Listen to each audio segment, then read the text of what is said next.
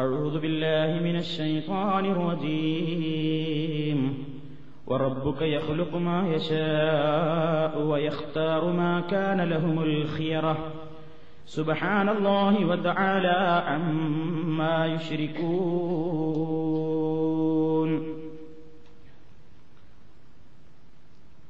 സ്നേഹമുള്ള സഹോദരന്മാരെ, സുഹൃത്തുക്കളെ, നമ്മൾ വിശദീകരിച്ചുകൊണ്ടിരിക്കുന്ന തൗഹീദ് ഒരു സമഗ്ര പഠനം, ആ വിഷയത്തിന്റെ പല ഭാഗങ്ങളും നമ്മൾ വിശദീകരിച്ചു കഴിഞ്ഞു. അതോടനുബന്ധമായ ഏതാനും വിഷയങ്ങൾ കൂടി നമുക്ക് വിശദീകരിക്കാനുണ്ട്. അതിൽപ്പെട്ട ഏറെ പ്രാധാന്യമർഹിക്കുന്ന ഒരുപാട് തെറ്റിദ്ധാരണകൾ നിലനിൽക്കുന്ന ഒരു വിഷയമാണ് തബറുക്ക് എന്ന പേരിൽ അറിയപ്പെടുന്ന ആ വിഷയം. ബർക്കത്തെടുക്കുക, ബർക്കത്തിനു വേണ്ടി ആശിക്കുക, ആഗ്രഹിക്കുക, ഇതാണ് തബറുക്ക്. നന്മ ആഗ്രഹിക്കുക എന്നാണ് അതിന് മലയാളത്തിൽ പറയാവുന്ന ഒരർത്ഥം. അനുഗ്രഹം ആശിക്കുക. നമുക്കറിയാം, അല്ലാഹു സുബ്ഹാനഹു വ തആലയാണ് എല്ലാ അനുഗ്രഹത്തിന്റെയും ഉടമ. എല്ലാവിധ അനുഗ്രഹങ്ങളും ബർക്കത്തുകളും നിഅമത്തുകളും ഖൈറുകളും ചൊരിഞ്ഞുകൊണ്ടിരിക്കുന്നവൻ അവൻ മാത്രമാണ്. അവന്റെ കയ്യിലും നിയന്ത്രണത്തിലുമാണ് എല്ലാ അനുഗ്രഹങ്ങളും കുടികൊള്ളുന്നത്. നബി സല്ലല്ലാഹു അലൈഹി വസല്ലമിനോട് അല്ലാഹു സുബ്ഹാനഹു വ തആല പറയുകയാണ്, ഇങ്ങനെ പ്രാർത്ഥിക്കാം: ഖുൽ അല്ലാഹുമ്മ മാലിക്കൽ മുൽക്ക് തുഅ്തിൽ മുൽക മൻ തശാ വതൻസിഉൽ മുൽക അമ്മൻ തശാ മിമ്മൻ തശാ وتعز من تشاء وتذل من تشاء بيدك الخير إنك على كل شيء قدير اللهم مالك الملك എല്ലാ ആധിപത്യങ്ങളുടെയും ഉടമയായ അല്ലാഹുവേ, തുഅ്തിൽ മുൽക മൻ തശാഉ, നീ ഉദ്ദേശിക്കുന്നവർക്ക് നീ ആധിപത്യം നൽകുന്നു. വതൻസിഉൽ മുൽക മിമ്മൻ തശാഉ, നീ ഉദ്ദേശിക്കുന്നവരിൽ നിന്ന് ആധിപത്യത്തെയും അധികാരത്തെയും നീ ഊരിയെടുക്കുന്നു. വതുഇസ്സു മൻ തശാഉ, നീ ഉദ്ദേശിക്കുന്നവർക്ക് നീ അന്തസ്സ് നൽകുന്നു. വതുദില്ലു മൻ തശാഉ, നീ ഉദ്ദേശിക്കുന്നവർക്ക് നീ പതിത്വം അഥവാ നിന്ദ്യതയും നിന്ദ്യരുമാക്കുന്നു നീ അവരെ. ബിയദിക്കൽ ഖൈർ, നിന്റെ കയ്യിലാണ് എല്ലാ ഖൈറുകളും. എല്ലാ നന്മകളും എല്ലാ അനുഗ്രഹങ്ങളും ബർക്കത്തുകളും നിന്നിലാണ്. ഇന്നക അലാ കുല്ലി ശൈഇൻ ഖദീർ, നീ എല്ലാ കാര്യത്തിനും വളരെയധികം കഴിവുറ്റവനാകുന്നു. ഇതാണ് ആ പ്രാർത്ഥനയുടെ സാരം. അല്ലാഹുവിനെ സംബന്ധിച്ച് ഖുർആനിൽ ഒരുപാട് സ്ഥലത്ത് പ്രയോഗിച്ച വേറൊരു പദമുണ്ട്, തബാറക. തബാറക്കല്ലദീ, ഒരുത്തൻ അനുഗ്രഹീതനായിരിക്കുന്നു, അനുഗ്രഹത്തിന്റെ കേന്ദ്രമായിരിക്കുന്നു എന്നർത്ഥം. അപ്പൊ ബർക്കത്തുകളും ഖൈറുകളും നിഅമത്തുകളും എല്ലാം അല്ലാഹുവാണ് തീരുമാനിക്കുന്നത്. കാരണം അല്ലാഹുവാണ് അതിന്റെ കേന്ദ്രം. എന്നാൽ ഈ പ്രപഞ്ചത്തിൽ കാണുന്ന അല്ലാഹുവിന്റെ സൃഷ്ടികൾ എല്ലാവരും ഒരേ നിലവാരത്തിലുള്ള ഒരേ പദവിയിലുള്ള സൃഷ്ടികളല്ല. ചില മനുഷ്യർക്ക് ചിലരേക്കാൾ ചില അനുഗ്രഹങ്ങൾ നൽകപ്പെട്ടിട്ടുണ്ട്. ചില സ്ഥലങ്ങൾക്ക് വേറെ ചില സ്ഥലങ്ങളേക്കാൾ അനുഗ്രഹം നൽകപ്പെട്ടിട്ടുണ്ട്. ചില സമയങ്ങൾക്ക് മറ്റു സമയങ്ങളേക്കാൾ ചില അനുഗ്രഹങ്ങൾ അല്ലാഹു പ്രത്യേകമായി എടുത്തു പറഞ്ഞിട്ടുണ്ട്. ചില വസ്തുക്കളിലും അല്ലാഹു ചില പ്രത്യേകമായ അനുഗ്രഹങ്ങൾ എടുത്തു പറഞ്ഞിട്ടുണ്ട്. അപ്പൊ ഈ പ്രപഞ്ചത്തിൽ ഏതൊക്കെ വസ്തുക്കളെ സൃഷ്ടിക്കണം, അവക്കൊക്കെ ഏതൊക്കെ സ്ഥാനങ്ങൾ നൽകണം, എന്തൊക്കെ പ്രത്യേകതകൾ നൽകണം, അതൊക്കെ തീരുമാനിക്കുന്നത് അള്ളാഹു മാത്രമാണ്. അവനാണത് തീരുമാനിക്കുന്നത്. കാരണം അവനാണ് സൃഷ്ടിക്കുവാൻ അധികാരവും കഴിവുമുള്ള ഒരേ ഒരു ശക്തി. സൃഷ്ടിക്കുന്ന അവനാണ് അവൻ സൃഷ്ടിച്ചിട്ടുള്ള വസ്തുക്കളെ തരംതിരിക്കുന്നത്. അതെന്തിനാണ് അങ്ങനെ വേർതിരിക്കുന്നത്? എല്ലാവരെയും എല്ലാ വസ്തുക്കളെയും സമപ്പെടുത്താതെ അതിന് അവനൊരു ഹിക്മത്തുണ്ട്. ആ ഹിക്മത്തും യുക്തിയും തത്വവുമൊന്നും ബലഹീനരായ സൃഷ്ടികളായി നമുക്ക് അളക്കാനും അറിയാനും കഴിയുന്നതല്ല. പടച്ചവൻ അങ്ങനെ ചെയ്യുന്നു, അവൻ അതിന്റെ പിന്നിൽ ചില യുക്തികളുണ്ട് എന്ന് മാത്രം നമ്മൾ വിശ്വസിക്കുന്നു. അള്ളാഹുവാണ് സൃഷ്ടിക്കുന്നവൻ, അവനാണ് അവന്റെ സൃഷ്ടികളിൽ നിന്ന് പ്രത്യേകതകൾ നൽകിക്കൊണ്ട് പലരെയും തെരഞ്ഞെടുക്കുന്നവനും അവനാണ്. മറ്റാർക്കും ഏതെങ്കിലും ഒരു വസ്തുവിന് പ്രത്യേകമായി പുണ്യമുണ്ടെന്ന് പറയാനോ ഏതെങ്കിലും വ്യക്തികൾക്ക് മറ്റു വ്യക്തികളെ അപേക്ഷിച്ച് പുണ്യമുണ്ടെന്ന് പറയാനോ ഏതെങ്കിലും സ്ഥലങ്ങൾക്കോ സമയങ്ങൾക്കോ സ്ഥാപനങ്ങൾക്കോ മറ്റുള്ളവയെ അപേക്ഷിച്ച് പ്രത്യേകം നന്മയുണ്ടെന്നോ അനുഗ്രഹിക്കപ്പെട്ടിട്ടുണ്ട് എന്നോ പറയാനോ അധികാരമില്ല, അവകാശമില്ല, അർഹതയില്ല. അല്ലാഹു തആല അവനെ സംബന്ധിച്ച് സൂറത്തുൽ ഖസസിലെ 68-ാമത്തെ വാക്യത്തിൽ ഇങ്ങനെ പറയുകയുണ്ടായി: വറബ്ബുക യഖ്ലുഖു മാ യശാഉ വയഖ്താർ മാ കാന ലഹുമുൽ ഖിയറ സുബ്ഹാനല്ലാഹി വ തആല അമ്മാ യുശ്രികൂൻ.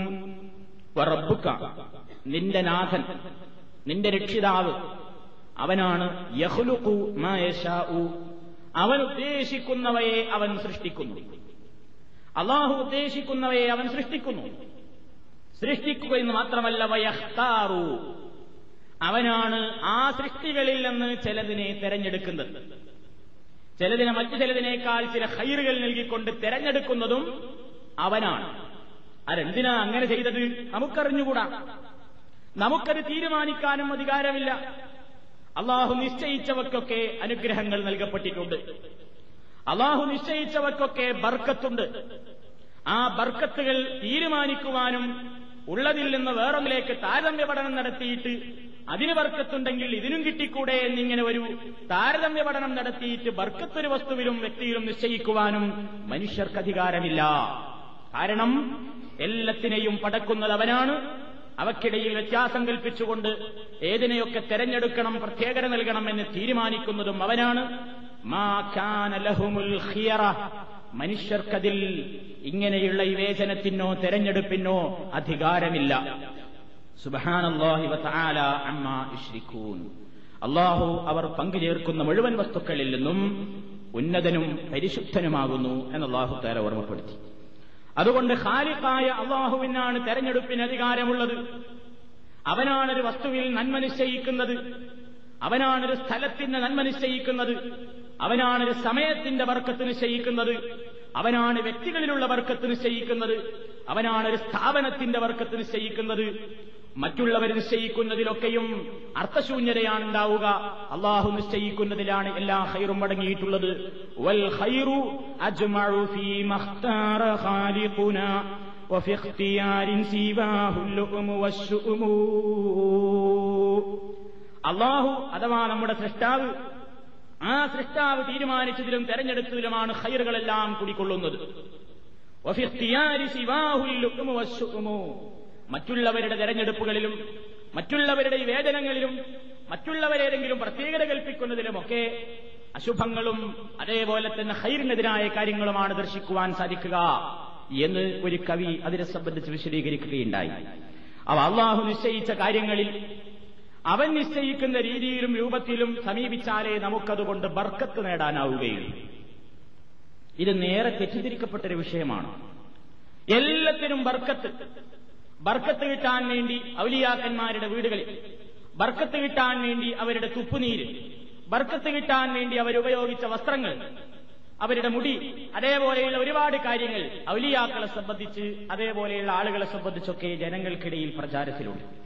ഈ വിഷയത്തിൽ പ്രവാചകൻ സല്ലല്ലാഹു അലൈഹി വസല്ലമിന്റെ കാലത്തുണ്ടായ സംഭവങ്ങളിലേക്ക് മടങ്ങുക എന്നുള്ളത് മാത്രമാണ് കരുണീയമായിട്ടുള്ളത്. ഈ വിഷയത്തിലെ വസ്തുതകൾ നേരും നെറിയും വിശദീകരിക്കുമ്പോൾ ഇവർ കണ്ണടച്ച് എല്ലാത്തിനെയും എതിർക്കുന്നവരാണ് എന്ന ഒരു പ്രചരണം ചില കേന്ദ്രങ്ങളിൽ നിന്ന് ഉണ്ടാകാറുണ്ട്. ഉദാഹരണമായി, നബി സല്ലല്ലാഹു അലൈഹി വസല്ലമിന്റെ ശരീരത്തിന് യാതൊരു പ്രത്യേകതയുമില്ല എന്ന് വിശ്വസിക്കുന്നവരാണ് മുജാഹിദുകൾ എന്ന ഒരു ധാരണ ആരൊക്കെയോ ചിലർ കരുതിക്കൂട്ടി ഇവിടെ പ്രചരിപ്പിച്ചിട്ടുണ്ട്. നബി സല്ലല്ലാഹു അലൈഹി വസല്ലമിന്റെ സ്വഹാബിമാർ പ്രവാചകന്റെ തുപ്പുനീരുപയോഗിച്ചിട്ടുണ്ട്, അവിടുത്തെ മുടി ഉപയോഗിച്ചിട്ടുണ്ട്, അവിടുന്ന് ധരിച്ച ഡ്രസ്സ് വർക്കത്തിന് വേണ്ടി ഉപയോഗിച്ചിട്ടുണ്ട്. അതുപോലെ തന്നെയുള്ള പ്രവാചകന്റെ ശരീരത്തിന്റെ പല പ്രത്യേകമായ അവശിഷ്ടങ്ങളും അവർ ബർക്കത്തിന് വേണ്ടി ഉപയോഗിച്ചിരുന്നു, അല്ലെങ്കിൽ രോഗശമനത്തിനൊക്കെ വേണ്ടി ഉപയോഗിച്ചിരുന്നു എന്ന് ചരിത്രങ്ങളിൽ മാത്രമല്ല സഹിഹായ ഹദീസുകളിൽ തന്നെ കാണാൻ സാധിക്കും. ഇത് വെച്ചുകൊണ്ട് ഇതിനേക്ക് താരതമ്യപ്പെടുത്തിക്കൊണ്ട് പല ആളുകളും എന്ന് പറയാറുണ്ട്. കണ്ടോ, റസൂലുള്ളാഹിയുടെ മുടി ഉപയോഗപ്പെടുത്തിയ ഹദീസുകൾ മുജാഹിദുകൾ ഉണ്ടാറില്ല, റസൂലുള്ള ഉളുവെടുത്ത ബാക്കി വെള്ളത്തിന് സ്വഹാബിമാർ തിരക്ക് കൂടിയതിനെ സംബന്ധിച്ച് മുജാഹിദുകൾക്ക് എന്ത് പറയാനുണ്ട് എന്നൊക്കെ പറഞ്ഞിട്ട് പ്രവാചകന്റെ ഈ നിലക്കുള്ള പ്രത്യേകതകളെയൊക്കെ കണ്ണടച്ചാക്ഷേപിക്കുന്ന ആളുകളാണ് മുജാഹിദുകൾ എന്നൊരു ധാരണ ചിലരൊക്കെ പ്രചരിപ്പിച്ചിട്ടുണ്ട്, ചിലരൊക്കെ അതിൽ കുടുങ്ങിയിട്ടുമുണ്ട്. മുജാഹിദുകൾ ഈ മുടിയുടെയും തുപ്പുനീരിന്റെയും ഒന്നും വർത്തമാനങ്ങളിലെ ഹദീസുകൾ ഇങ്ങനെ പറയാതിരിക്കുന്നത് അതൊന്നും പറഞ്ഞിട്ട് ഈ കാലഘട്ടത്തിൽ പ്രത്യേകിച്ച് കാര്യമൊന്നുമില്ലാത്തതുകൊണ്ടാണ്. എന്താ കാരണം? അത് പ്രവാചകനിലുള്ള മാത്രം പ്രത്യേകതയാണ്, അത് നമുക്ക് ശേഷം വിശദീകരിക്കാനുണ്ട്. ഇവിടെ ആളുകൾ ഇതൊക്കെ ഇങ്ങനെ പറഞ്ഞുകൊണ്ട് നടക്കുന്നത് എന്തിനാ?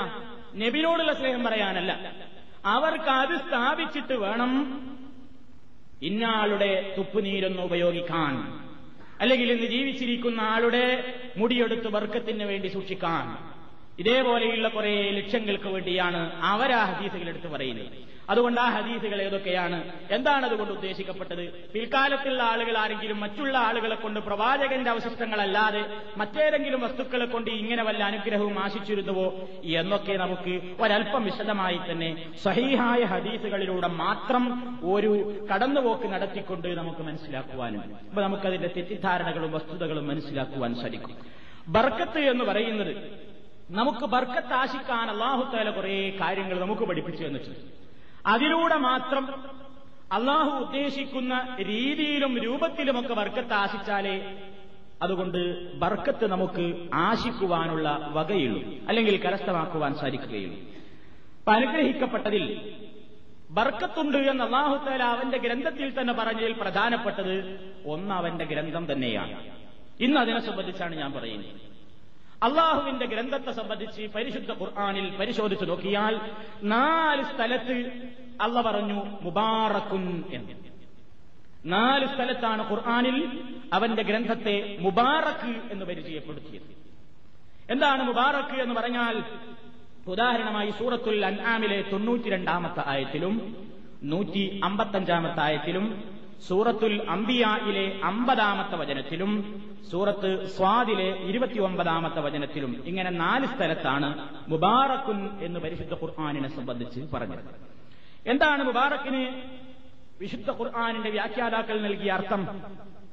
ഇമാം ആലുസി റഹ്മത്തുള്ളാഹി അലൈഹി അദ്ദേഹത്തിന്റെ റുഹുൽ മാഅനി എന്ന തഫ്സീറിന്റെ 7-ാം വാള്യം 221-ാമത്തെ പേജിൽ അദ്ദേഹം എഴുതുന്നു, മുബാറക്ക് എന്ന് പറഞ്ഞാൽ കസീറുൽ ഫാഇദതി വൻ നഫ്ഇ, ധാരാളം പ്രയോജനവും ഉപകാരവുമുള്ള ഒരു ഗ്രന്ഥം എന്നർത്ഥം.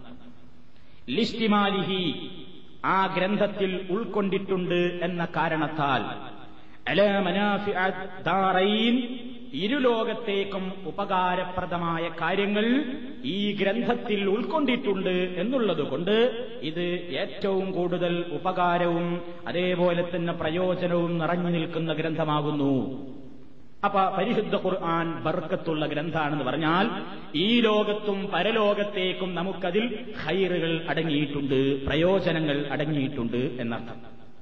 ഇനി ഇമാം റാസി അദ്ദേഹത്തിന്റെ തഫ്സീറിൽ 13-ാം വാള്യം 80-ാമത്തെ പേജിൽ എഴുതുകയാണ്, കിതാബുൻ മുബാറക്കുൻ എന്ന് പറഞ്ഞാൽ ഐ കസീറുൻ ഖൈറുഹു, അതിലെ ഖൈറുകൾ ധാരാളമാണ്. ദായിമുൻ ബർക്കത്തുഹു, അതിലുള്ള അനുഗ്രഹങ്ങൾ നിത്യമാണ്. യുബശ്ശിറു ബിസ്സവാബി വൽ മഗ്ഫിറ, സത്യമനുസരിച്ച് പ്രവർത്തിക്കുന്ന ആളുകൾക്ക് പ്രതിഫലമുണ്ടെന്നും പാപമോചനമുണ്ടെന്നും സുവിശേഷം അറിയിക്കുകയും ചീത്തയായ കാര്യങ്ങളിൽ നിന്ന് മനുഷ്യനെ തടഞ്ഞു നിർത്തുകയും ചെയ്യുന്ന ഗ്രന്ഥം ഇതാകുന്നു മുബാറക്കിനർത്ഥം എന്ന് അദ്ദേഹം എഴുതുന്നു. ഇമാം ഇബ്നുൽ ഖയ്യിം അദ്ദേഹം ജലാഉൽ അഫ്ഹാം എന്ന തന്റെ ഗ്രന്ഥത്തിൽ എഴുതുകയാണ്, എല്ലാ വസ്തുക്കളെക്കാളും ബർക്കത്തുള്ളത് എന്ന പേര് വെക്കാൻ ഏറ്റവും അർഹതപ്പെട്ടതും അവകാശപ്പെട്ടതും അള്ളാഹുവിന്റെ കിതാബ് തന്നെയാണ്. ലികസറത്തി ഖൈരിഹി വമനാഫിഇഹി വവജൂഹിൽ ബർക്കത്തി ഫീഹി, ധാരാളം അനുഗ്രഹങ്ങളും പ്രയോജനങ്ങളും അതിൽ അടങ്ങിയിട്ടുണ്ട് എന്നുള്ളത് തന്നെയാകുന്നു അതിന്റെ കാരണം. അപ്പൊ ഖുർആൻ കൊണ്ട് ബർക്കത്ത് നേടുക എന്ന് പറഞ്ഞാൽ, ഖുർആൻ കൊണ്ട് നമ്മൾ ബർക്കത്താശിക്കുക എന്ന് പറഞ്ഞാൽ എന്താണ് അതുകൊണ്ട് ഉദ്ദേശിക്കപ്പെടുന്നത്? പലരെ പറ്റിയും പറയാണ്ട്. നബിയെ കൊണ്ട് നമ്മൾ ബർക്കത്ത് നേടുക, മസ്ജിദുൽ അഖ്സയെ കൊണ്ട്, അല്ലെങ്കിൽ പള്ളികൾ മുഖേന ബർക്കത്താശിക്കുക, അല്ലെങ്കിൽ ഒരു പ്രത്യേക സമയത്തിൽ നിന്ന് ബർക്കത്താശിക്കുക, അല്ലെങ്കിൽ ഒരു പ്രത്യേകമായ സദസ്സിലൂടെ ബർക്കത്താശിക്കുക, ഇതൊക്കെ വിശദീകരിക്കാനുണ്ട്. എല്ലാത്തിനും നേരുന്നെറിയുണ്ട്. അതുകൊണ്ടാണെന്ന് വ്യത്യസ്തമായി ഒന്ന് വിശദീകരിക്കേണ്ടി വരുന്നത്. തെറ്റിദ്ധാരണകളിൽ നിന്ന് മുക്തമാകാൻ വേണ്ടി, വിശ്വാസവുമായി ബന്ധപ്പെട്ട വിഷയങ്ങളിൽ അപാകതകൾ വരാതിരിക്കാനാണ് ഈ വിഷയവുമായി ബന്ധപ്പെടുത്തി തന്നെ ഇത് ഓർമ്മപ്പെടുത്തുന്നത്. അപ്പൊ ഖുർആൻ മുഖേനയുള്ള ബർക്കത്ത്, ഒന്നാമതായി ഖുർആൻ മുഖേന നമുക്ക് ബർക്കത്ത് കിട്ടുന്നത് ഇതിന്റെ പാരായണത്തിലൂടെയാണ്.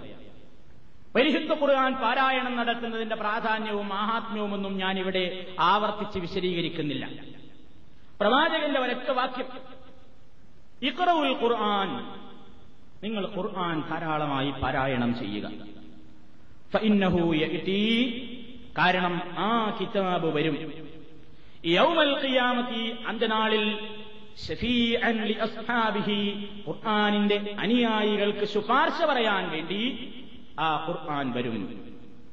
അപ്പൊ ഖുർആൻ ഓതുന്ന ആളുകൾക്ക് ശുപാർശ പറയാൻ ആ ഖുർആൻ വരും എന്നുള്ള പ്രവാചകൻ പറയുമ്പോൾ, ഷഫീഅൻ ലി അസ്ഹാബിഹി, ആ ഖുർആനിന്റെ അസ്ഹാബുകൾ അനുയായികളാകണമെങ്കിൽ ഖുർആനിന്റെ പാരായണത്തോടൊപ്പം അതിന്റെ ആശയം ഗ്രഹിച്ചതനുസരിച്ച് ജീവിക്കുന്ന ആളുകൾക്ക് ശുപാർശക്കാരനായിക്കൊണ്ട് ഈ ഗ്രന്ഥം നാളെ പരലോകത്ത് ഹാജരാകും. പരിശുദ്ധ ഖുർആനിൽ നമസ്കാരത്തെയും സക്കാത്തിനെയും ഒക്കെ പറഞ്ഞ അതേ പ്രാധാന്യത്തോടുകൂടി ഒരായത്തിൽ അല്ലാഹ് പറഞ്ഞിട്ടുണ്ട് ഖുർആൻ പാരായണം ചെയ്യൽ. സൂറത്ത് ഫാത്തിഹയിൽ, ഇന്നല്ലദീന യത്ലൂന കിതാബല്ലാഹ് വഅഖാമുസ് സ്വലാത വഅൻഫഖൂ മിമ്മാ റസഖ്നാഹും സിർറൻ വഅലാനിയ യർജൂന തിജാറതൻ ലൻ തബൂർ. സൂറത്ത് ഫാത്തിഹയിലെ 29-ാമത്തെ ആയത്തിൽ, നിശ്ചയമായും അല്ലാഹുവിന്റെ കിതാബിനെ പാരായണം ചെയ്യുന്ന ആളുകൾ, പിന്നെ പറഞ്ഞതെന്താണെന്നോ നിസ്കാരം നിർവഹിക്കുകയും ചെയ്യുന്ന ആളുകൾ, അവർക്ക് നൽകിയതിൽ നിന്ന് രഹസ്യപരസ്യ വ്യത്യാസമില്ലാതെ ചെലവഴിക്കുകയും ചെയ്യുന്ന ആളുകളൊക്കെ യർജൂന തിജാറതൻ ലൻ തബൂർ, നഷ്ടമില്ലാത്ത ഒരു കച്ചവടത്തെയാണ് അവർ ആഗ്രഹിക്കുന്നത്. അപ്പൊ നിസ്കാരം, സക്കാത്ത് ഇതൊക്കെ പറഞ്ഞ അതേ പ്രാധാന്യത്തോടുകൂടി അല്ലാഹ് പറഞ്ഞൊരു കാര്യമാണ് അള്ളാഹുവിന്റെ ഗ്രന്ഥത്തെ പാരായണം ചെയ്യുക. തിലാവത്ത്, യത്ലൂന എന്ന് പറഞ്ഞാൽ, തല എന്ന് പറഞ്ഞാൽ പാരായണം ചെയ്തു എന്നും അതനുസരിച്ച് പിൻപറ്റി ജീവിച്ചു എന്നും അർത്ഥമുണ്ട്. അതാണ് അതിന്റെ പരിപൂർണമായ അർത്ഥം. അപ്പൊ അള്ളാഹുവിന്റെ ഗ്രന്ഥം പാരായണം ചെയ്യുകയും അതിലെ വിധിവിലക്കുകൾ ജീവിതത്തിൽ പ്രയോഗവൽക്കരിച്ചുകൊണ്ട് അതിന്റെ അഹ്ലുകാരായി ജീവിക്കുകയും ചെയ്യുന്ന ആളുകൾക്ക് അതിലൂടെ ദുന്യാവിലും ആഖിറത്തിലും ബർക്കത്ത് പ്രതീക്ഷിക്കാനുണ്ട്.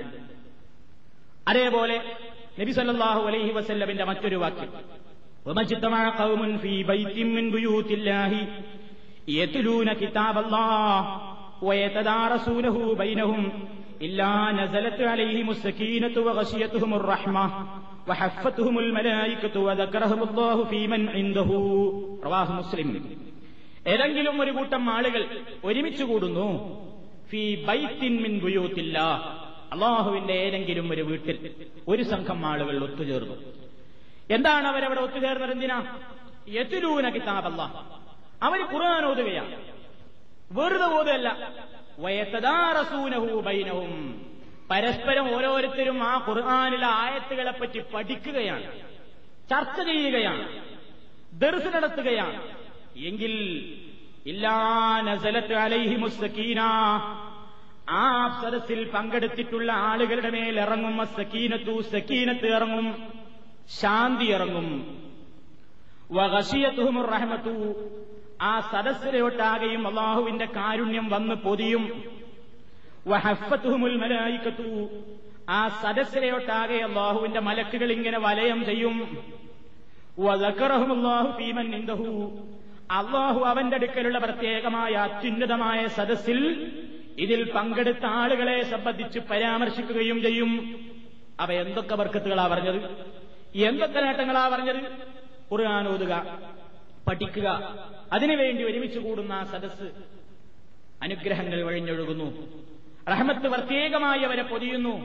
റബ്ബിന്റെ കാരുണ്യത്തിന്റെ മലക്കുകൾ അവരെ പൊതിയുകയാണ്. പടച്ചതമ്പുരാനോ, അവന്റെ അത്യുന്നതമായ സദസ്സിൽ, മലഉൽ അലയിൽ, ഉന്നതമായ സദസ്സിൽ അതിൽ പങ്കെടുത്ത ആളുകളെ പ്രശംസിക്കുകയാണ്. ഇത് ഖുർആനിന്റെ ഒരു ബർക്കത്താണ്. ഖുർആനിലൂടെ നമുക്ക് ആശിക്കാവുന്ന ഒരു അനുഗ്രഹമാണ്, ഒരു നേട്ടമാണ്, ഒരു നന്മയാണ്. ഇതേപോലെ പ്രവാചകൻ സല്ലല്ലാഹു അലൈഹി വസല്ലമിന്റെ കാലത്ത് ഒരു സ്വഹാബി ഉസൈദ് ബിൻ ഹുവൈർ ഖുർആൻ ഓതുകയാണ്. ഖുർആൻ ഓതുമ്പോ അദ്ദേഹത്തിന്റെ തൊട്ടടുത്ത് കെട്ടിയിട്ടിട്ടുള്ള ഒട്ടകം കടന്ന് തുള്ളുകയാണ്, കുതിര തുള്ളുകയാണ്. നബി സല്ലല്ലാഹു അലൈഹി വസല്ലമിനോട് അദ്ദേഹം പറഞ്ഞു, ഞാൻ ഖുർആൻ ഓതുമ്പോ എന്റെ അടുത്തുള്ള കുതിര തുള്ളുന്നു. ബുഖാരിയിലുള്ള ഹദീസാണ്. നബി സല്ലല്ലാഹു അലൈഹി വസല്ലം പറഞ്ഞു, നിന്റെ ഖുർആൻ പാരായണം കേൾക്കാൻ വേണ്ടി ഒരു സംഘം ആളുകൾ വന്ന് അവിടെ തമ്പടിച്ച് നിന്റെ പാരായണം ശ്രദ്ധിച്ച് കേൾക്കാൻ അവർ തിരക്ക് കൂട്ടിയത് ഈ കുതിര കണ്ടതിന്റെ അടിസ്ഥാനത്തിലാണ്. കുതിരയുടെ ആ ചാട്ടം, ആ തുള്ളൽ, നമ്മൾ കാണാത്ത പലതും ഇവിടെയുള്ള മൃഗങ്ങൾ കാണുന്നു, നമ്മൾ കേൾക്കാത്ത പലതും ഇവിടെയുള്ള മൃഗങ്ങൾ വരെ കേൾക്കുന്നു. നമ്മുടെ കർണപുടങ്ങൾക്ക് ചില പരിധികളുണ്ട്, നമ്മുടെ നേത്രങ്ങൾക്ക് ചില പരിധികളുണ്ട്. ആ പരിധികൾ ചില ജീവികൾക്ക്, നമ്മേക്കാൾ നിസ്സാരമായ ബലഹീനരായ പല ജീവികൾക്കും നമ്മുടെ കണ്ണിനേക്കാളും കാതിനേക്കാളും ഒക്കെയുള്ള പവറുകൾ അല്ലാഹു സുബ്ഹാനഹു വ തആല നൽകിയിട്ടുണ്ട് എന്ന് പ്രവാചകന്റെ ഒരുപാട് സന്ദർഭങ്ങളിൽ പ്രവാചകൻ പഠിപ്പിച്ച ഹദീസുകളിൽ നിന്ന് നമുക്ക് മനസ്സിലാക്കുവാൻ സാധിക്കും. അപ്പൊ അവിടെയും മലക്കുകളുടെ പ്രത്യേകമായ ഇറക്കം അതൊരനുഗ്രഹമാണ്. അതേപോലെ തന്നെ പ്രവാചകൻ പറഞ്ഞല്ലോ, വിശുദ്ധ ഖുർആനിൽ നിന്ന് ഒരക്ഷരം ഓതിയാൽ അതിന് നന്മയുണ്ട്. ധാരാളമായി നമ്മൾ കേട്ടതാണ്. ലാ ഖൂലു അലിഫ് ലാം മീം ഹർഫുൻ വലാകിൻ അലിഫ് ഹർഫുൻ വലാം ഹർഫുൻ മീം ഹർഫുൻ. ഓരോ അക്ഷരത്തിനും ഒന്നിന് 10 എന്ന പ്രതിഫലമുണ്ട്. അപ്പൊ പരിശുദ്ധ ഖുർആനിലൂടെ നമുക്ക് ബർക്കത്ത് കിട്ടണം. എന്താ വഴി? ഖുർആൻ ഓതുക, ഖുർആൻ പാരായണം ചെയ്യുക. അത് ഖുർആനിലെ ഏത് സൂറത്ത് പാരായണം ചെയ്താലും ബർക്കത്തുണ്ട്. എന്നാൽ അല്ലാഹു സുബ്ഹാനഹു വ തആലയുടെ വാക്യങ്ങൾക്ക് തന്നെ അവൻ ചിലതിനേക്കാൾ ചില പ്രത്യേകത നൽകിയിട്ടുണ്ട്. അതും അവൻ നിശ്ചയിച്ചതാണ്, നമുക്ക് നിശ്ചയിക്കാൻ അധികാരമില്ല. ഇന്ന സൂറത്തോതിയാൽ ഇന്ന സൂറത്തിനേക്കാൾ പ്രത്യേകതയുണ്ട് എന്ന് അള്ള പറഞ്ഞാൽ അത് അംഗീകരിക്കൽ നമ്മുടെ ബാധ്യതയാണ്. നമുക്ക് തീരുമാനിക്കാൻ പറ്റുമോ ആ സൂറത്തിന് ഇങ്ങനെ ഒരു പ്രാധാന്യമുണ്ട്, ആ മറ്റേ സൂറത്തിന് ഇങ്ങനെ ഉണ്ടായേക്കും എന്ന് പറയാൻ നമുക്ക് പറ്റില്ല. അള്ളയാണ് തീരുമാനിക്കുന്നത്. ഉദാഹരണമായി നബി സല്ലല്ലാഹു അലൈഹി വസല്ലം നമുക്ക് പ്രത്യേകമായി പ്രാധാന്യത്തോട് പഠിപ്പിച്ചിരുന്ന അധ്യായമാണ് ഒന്ന് ഫാത്തിഹ. ഫാത്തിഹ അല്ലാതെ നിസ്കാരം തന്നെ ശരിയാവില്ല. വേറെ ഏത് സൂറത്ത് പകലോതിയിട്ടും കാര്യമില്ല, ഫാത്തിഹക്ക് ഫാത്തിഹ തന്നെ ഓതണം. ഇതിന്റെ ഒരു പ്രത്യേകതയാണ്. സൂറത്തുകളിൽ അള്ളാഹു പ്രാധാന്യം നൽകിയിട്ടുള്ളൊരു കാര്യമാണ്. പിന്നെ സൂറത്ത് അൽ ബഖറ, ആലു ഇംറാൻ സൂറത്തുകളിൽ അതിപ്രാധാന്യത്തോടുകൂടി പ്രവാചകൻ പറഞ്ഞ 2 സൂറത്തുകളാണ്. വിശുദ്ധ ഖുർആനിലെ 2-ാമത്തെയും 3-ാമത്തെയും അധ്യായങ്ങൾ എന്നർത്ഥം. റസൂലുള്ളാഹി പറയുകയാണ്, ഇഖ്റഉ സഹറാവൈൻ, പ്രശോഭിതമായ 2 എണ്ണത്തെ നിങ്ങൾ എപ്പോഴും പാരായണം ചെയ്യണം. നല്ല ശോഭയുള്ള 2 എണ്ണം എന്നാ പറഞ്ഞത്. എപ്പോഴും അത് തിളങ്ങിക്കൊണ്ടിരിക്കും. ഒന്ന് അൽ ബഖറ, സൂറത്തു ആലി ഇംറാൻ. അൽ ബഖറയും ആലി ഇംറാനും ഇടയ്ക്ക് സമയം കിട്ടുമ്പോഴൊക്കെ പാരായണം ചെയ്യാൻ കാരണം ഫഇന്നഹുമാ തഅതിയാനി യൗമൽ ഖിയാമത്തി കഅന്നഹുമാ ഗമാമതാനി ഔ കഅന്നഹുമാ ഗയായതാനി ഔ കഅന്നഹും ഫിർഖാനും മിൻ തൈരിൻ സവാഫ് തഹാജ്ജാനി അൻ അസ്ഹാബിഹിമാ. അതോടുന്ന ആളുകൾക്ക് വേണ്ടി ഒരു പ്രത്യേകമായ മേഘക്കുടകളെ പോലെ നാളെ പരലോകത്ത് മനുഷ്യന്മാര് വേർത്തൊലിച്ചു നിൽക്കുന്ന പ്രത്യേകമായ ദിവസത്തിൽ അതോതിയിട്ടുള്ള ആളുകൾക്ക്, അതിന്റെ അഹ്ലുകാർക്ക് വേണ്ടി ഒരു മേഘക്കുട എന്നോണം പ്രത്യേകമായ തണൽ വിരിച്ചുകൊണ്ട് ഈ 2 സൂറത്തുകളും അതിന്റെ അനുയായികൾക്ക് വേണ്ടി പ്രത്യേകമായി റബ്ബിനോട് ശുപാർശ പറയാൻ വേണ്ടി എത്തിച്ചേരും. മുസ്ലിമിലുള്ള ഹദീസാണ്. അപ്പൊ സൂറത്തുകളിൽ തന്നെ ഖുർആനികമായ അധ്യായങ്ങളിൽ എല്ലാം ബർക്കത്തുള്ളതാണ്, അനുഗ്രഹീതമാണ്, നമുക്ക് പുണ്യമാശിക്കാവുന്നതാണ്. അതിൽ തന്നെയും ഏറെ പ്രാധാന്യമുണ്ട് ഈ 2 അധ്യായങ്ങൾക്ക്. പിന്നെ പ്രവാചകൻ പറഞ്ഞു, നിങ്ങൾ നിങ്ങളുടെ വീടുകളിൽ സൂറത്തുൽ ബഖറ ഇടയ്ക്കിടെ പാരായണം ചെയ്യണം. സ്വഹീഹായ ഹദീസാണ്. അതിന് പരലോകത്ത് കിട്ടുന്ന പുണ്യത്തിന് പുറമെ ദുന്യവിയായ ഒരു ഖൈറും കൂടി നബി പറഞ്ഞു. അതെന്താ? ഇന്ന ശൈത്താന യൻഫിറു മിനൽ ബൈത്തിൽ ലദീ തുഖറഉ ഫീഹി സൂറത്തുൽ ബഖറ. സൂറത്തുൽ ബഖറ പാരായണം ചെയ്യുന്ന വീട്ടിൽ നിന്ന് ശൈത്താൻ വിരണ്ടോടും. അതിന്റെ ഒരു പ്രത്യേകതയാണ്. സൂറത്തുൽ ബഖറ പാരായണം ചെയ്യുന്ന വീടുകളിൽ നിന്ന് ശൈത്താൻ വിരണ്ടോടും. അത് അള്ളാഹു അതിന് നിശ്ചയിച്ചിട്ടുള്ള ഒരു പ്രത്യേകതയാണ്. അൽ ബഖറയിൽ തന്നെയും പ്രത്യേകതയുള്ള വചനങ്ങളുണ്ട്. ഉദാഹരണമായി ആയത്തുൽ കുർസി. അൽ ബഖറയിലാണ് ഇറങ്ങിയിട്ടുള്ളത്. അല്ലാഹു ലാ ഇലാഹ ഇല്ലാ ഹുവൽ ഹയ്യുൽ ഖയ്യൂം ലാ തഅഖുദുഹു സിനത്തും വലാ നൗം എന്ന് തുടങ്ങുന്ന ആ ആയത്ത്. അതേപോലെ തന്നെ അതിൽ തന്നെ അവസാനത്തെ രണ്ട് വാക്യങ്ങൾ അൽബഖറയിൽ നബി സല്ലല്ലാഹു അലൈഹി വസല്ലം പറഞ്ഞു, മൻ ഖറഅഹാ ലാ യസാലു മഅഹു മിനല്ലാഹി ഹാഫിളുൻ വലാ യഖ്റബുഹു ശൈത്താനുൻ ഹത്താ യുസ്ബിഹ റവാഹുൽ ബുഖാരി. ആയത്തുൽ കുർസി പാരായണം ചെയ്യുന്ന ഒരാൾ അയാൾക്ക് അല്ലാഹുവിങ്കൽ നിന്ന് ലാ യസാലു മഅഹു മിനല്ലാഹി ഹാഫിളുൻ, ഒരു പ്രത്യേക കാവൽക്കാരൻ അവന്റെ കൂടെ ഉണ്ടാകും. ഒരാൾ ആ രാത്രിയിൽ അത് പാരായണം ചെയ്താൽ അവന്റെ കൂടെ അവനൊരു പ്രത്യേകമായ ഹാഫിദ്, ഒരു കാവൽക്കാരനെ അല്ലാഹു നിശ്ചയിച്ചു വെക്കും. അതേപോലെ തന്നെ പുലരുന്നതുവരെയും ശൈത്താൻ അവനെ സമീപിക്കാൻ ധൈര്യപ്പെടുകയില്ല. എന്നിട്ടും എന്തേത് ഓതിയിട്ട് ചിലപ്പോൾ ശൈത്താൻ വരുന്നത്, അത് ഇതിന്റെ കുഴപ്പമല്ല. ഇതിനൊക്കെ ഖുർആൻ കൊണ്ടുള്ള ഈ കാര്യങ്ങളിലൊക്കെ ഖുർആൻ പണ്ട് ആളുകൾ ഓതിയപ്പോൾ അവരുടെ മനസ്സാണ് കിടിലം കൊണ്ടു, നമ്മൾ ഓതിയിട്ട് ഒരു കിടിലവും കൊള്ളുന്നില്ല. എന്താ കാരണം?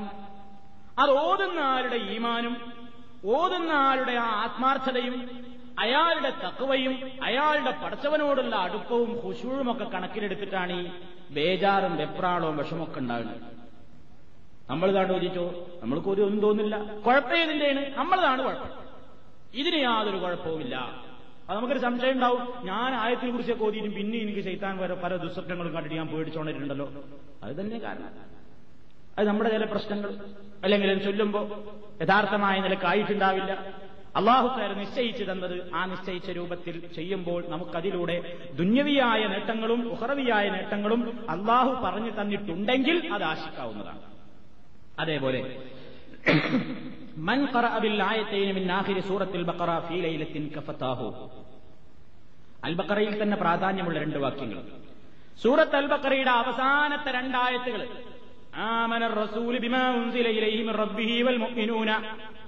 എന്ന് തുടങ്ങിയിട്ടുള്ള ആയത്ത്, അതിന്റെ അവസാനം വരെ ആ രണ്ടായത്തുകളും ഒരാൾ ഒരു രാത്രിയിൽ പാരായണം ചെയ്താൽ കഫതാഹു, ആ രണ്ടായത്ത് തന്നെ അവന് മതിയായതാകുന്നു. ഇതാണ് ഹദീസ്. അതിന് വ്യാഖ്യാനിച്ചപ്പോൾ ഇമാം നബി റഹ്മത്തുള്ളാഹി അലൈഹി പറഞ്ഞു, ഖീല മഅനഹു കഫതാഹു മിൻ ഖിയാമിൽ ലൈലി, ഖിയാമുൽ ലൈലിന് പകരം ഈ രണ്ടായത്ത് തന്നെ മതി എന്ന് വ്യാഖ്യാനിച്ചിട്ടുണ്ട്. വഖീല മിനൽ ശൈത്താൻ, ശൈത്താനിൽ നിന്ന് രക്ഷ നേടാൻ ഇത് മതി. വഖീല മിനൽ ആഫാതി, ആപത്തുകളിൽ നിന്ന് രക്ഷ നേടാൻ ഈ രണ്ട് വചനങ്ങൾ തന്നെ മതി. വയഹ്തമിലു മിനൽ ജമീഇ, ഇതൊക്കെ ഉദ്ദേശിക്കപ്പെടാവുന്നതാണ്. എന്ന് പറഞ്ഞാൽ ഏറെ പ്രാധാന്യം സൂറത്ത് അൽ ബഖറയുടെ അവസാനത്തെ ആ രണ്ട് വാക്യങ്ങൾക്കുണ്ട്. അപ്പോൾ ഒരു ദിവസത്തിൽ ഉറങ്ങാൻ കിടക്കുമ്പോൾ ഈ ആമന റസൂല് മുതൽ തുടങ്ങുന്ന ആ രണ്ടായത്തുകൾ ഓതാൻ ഒരാൾക്ക് സാധിച്ചാൽ അവൻ അതിലൂടെ ദുന്യവിയായും ഉഖ്റവിയായുമുള്ള നേട്ടങ്ങൾ, ബർക്കത്ത് പ്രതീക്ഷിക്കാവുന്നതാകുന്നു. അതല്ല നിശ്ചയിച്ചെന്നതാ. നിശ്ചയിക്കാത്ത ഒരു വാക്യം ഓതിയിട്ട് ഒരാൾ ഈ ഗുണം കിട്ടണമെന്ന് പ്രതീക്ഷിച്ചാലോ, അത് കിട്ടില്ല. കാരണം അള്ളയാണ് തീരുമാനിക്കുന്നത്, അള്ളാഹുവാണ് ബർക്കത്ത് നിശ്ചയിക്കുന്നത്. അത് ഇതിന്റെ കാര്യത്തിൽ മാത്രമല്ല, എല്ലാത്തിലും അങ്ങനെ തന്നെയാണ്. പാരായണ മര്യാദകളും മുറകളുമൊക്കെ പാലിച്ചുകൊണ്ടായിരിക്കണം എന്നുള്ളതാണ് ഏറെ പ്രധാനം. അതേപോലെ സൂറത്തുൽ ഇഖ്ലാസ്, ഖുൽ ഹുവല്ലാഹു അഹദ് എന്ന് തുടങ്ങുന്ന അധ്യായം, ഖുൽ അഊദു ബിറബ്ബിൽ ഫലഖ് എന്ന് തുടങ്ങുന്ന അധ്യായം, ഖുൽ അഊദു ബിറബ്ബിൻ നാസ് എന്ന് തുടങ്ങുന്ന അധ്യായം, സൂറത്തുകളിൽ ഭൗതികമായി ദുന്യവിയായ ഉപകാരങ്ങൾക്ക് കൂടി നമുക്ക് ആശിക്കാവുന്ന, ബർക്കത്ത് പ്രതീക്ഷിക്കാവുന്ന സൂറത്തുകളാണ്. ഖുർആൻ ഓതിയാൽ ഖുർആൻ മുഖേന ആഖിറത്തിൽ നമുക്കൊരുപാട് പ്രയോജനങ്ങളുണ്ട്. അതാണ് നമ്മുടെ ഏറ്റവും ആത്യന്തികമായ ലക്ഷ്യം. അതോടൊപ്പം അല്ലാഹു തആല പഠിപ്പിച്ചിട്ടുള്ള ദുന്യവിയായ ഉപകാരങ്ങളും അതിലൂടെ കിട്ടും, ആശിക്കാവുന്നതാണ്. അങ്ങനെ ആശിക്കുന്നുവെങ്കിൽ അത് തെറ്റല്ല. അതാണ് വേർതിരിച്ച് മനസ്സിലാക്കേണ്ടത്. ഉദാഹരണം പറഞ്ഞു തരാം. രോഗശമനത്തിന് വേണ്ടി പരിശുദ്ധ ഖുർആൻ ഉപയോഗപ്പെടുത്താം, നമ്മൾ സംശയിക്കേണ്ടതില്ല. ഖുർആനിനെ സംബന്ധിച്ച് അല്ലാഹു തആല പറഞ്ഞിട്ടുണ്ട്, ഖുർആനിൽ റഹ്മത്തുണ്ട്, ഹിദായത്തുണ്ട്, ശിഫ ഉണ്ട് എന്നുള്ളത്. ആത്മീയമായ രോഗങ്ങൾക്കുള്ള ചികിത്സയാണ് പരമപ്രധാനം. അതോടൊപ്പം ശാരീരികമായ രോഗങ്ങളിൽ നിന്നും നിവാരണത്തിന് വേണ്ടി പരിശുദ്ധ ഖുർആൻ ഉപയോഗപ്പെടുത്താവുന്നതാണ്, സംശയിക്കേണ്ടതില്ല. എങ്ങനെ? നമുക്ക് തോന്നിയതുപോലെ ഏതെങ്കിലും ഉപയോഗപ്പെടുത്തലല്ല, നമുക്ക് തോന്നിയതുപോലെ തോന്നിയ രൂപത്തിൽ ചെയ്യലല്ല. പ്രവാചക മാതൃക വന്നത് മാത്രം പിൻപറ്റുക, അതിലപ്പുറം നമുക്ക് തീരുമാനിക്കാനും നിയന്ത്രിക്കാനും അധികാരമല്ല. എന്താ കാരണം? പ്രവാചകൻ അങ്ങനെ ചെയ്തിട്ടുണ്ടെങ്കിൽ, സ്വഹാബാക്കൾ അങ്ങനെ ചെയ്തിട്ടുണ്ടെങ്കിൽ അത് അല്ലാഹുവിന്റെ ഓർഡർ അനുസരിച്ചാണ്. ഞാൻ നേരത്തെ പറഞ്ഞു, അള്ളയാണ് സൃഷ്ടിക്കുന്നത്, അള്ളയാണ് തീരുമാനിക്കുന്നത്. ഏതൊക്കെ ഏതിനൊക്കെ പറ്റും എന്ന് തീരുമാനിക്കാൻ നമുക്കധികാരമില്ല. അതിൽ വെച്ചുവെങ്കിൽ ഇതും പറ്റിക്കൂടെ എന്ന താരതമ്യ പഠനത്തിന് ഈ വിഷയത്തിൽ പ്രസക്തിയേയില്ല. അള്ളാഹു എന്ന് തീരുമാനിച്ചോ അതിൽ നമുക്ക് പിൻപറ്റാം. അത് മാത്രം. ഉദാഹരണമായി, നബി സല്ലല്ലാഹു അലൈഹി വസല്ലമിന്റെ കാലത്ത് ഒരു സ്വഹാബിമാരൊരു സ്ഥലത്ത് പോയി ഒരു ഗോത്രത്തിന്റെ ഭാഗത്തെത്തിയപ്പോൾ, ഇത് നമ്മുടെ ഉറുക്കും മന്ത്രവും എന്ന വിഷയത്തിൽ ഞാൻ വിവരിച്ചതുകൊണ്ട് കൂടുതൽ വിശദീകരിക്കുന്നില്ല. ഒരു നാട്ടിലെത്തിയപ്പോൾ ആ നാട്ടിലുള്ള ഗോത്രത്തിന്റെ തലവന് വിഷം തീണ്ടി, അയാളെ തേളുകുത്തിയ വിഷമാണ് എന്നാണ് ബുഖാരിയിൽ കാണുന്നത്. അപ്പൊ ഈ സംഘത്തിലുള്ള ആളുകളോട് ചോദിച്ചു, നിങ്ങളിൽ മന്ത്രിക്കാനറിയാവുന്ന ആരെങ്കിലും ഉണ്ടോ? അവരെന്ത് ചെയ്തു? സൂറത്തുൽ ഫാത്തിഹ ഓതി മന്ത്രിച്ചു.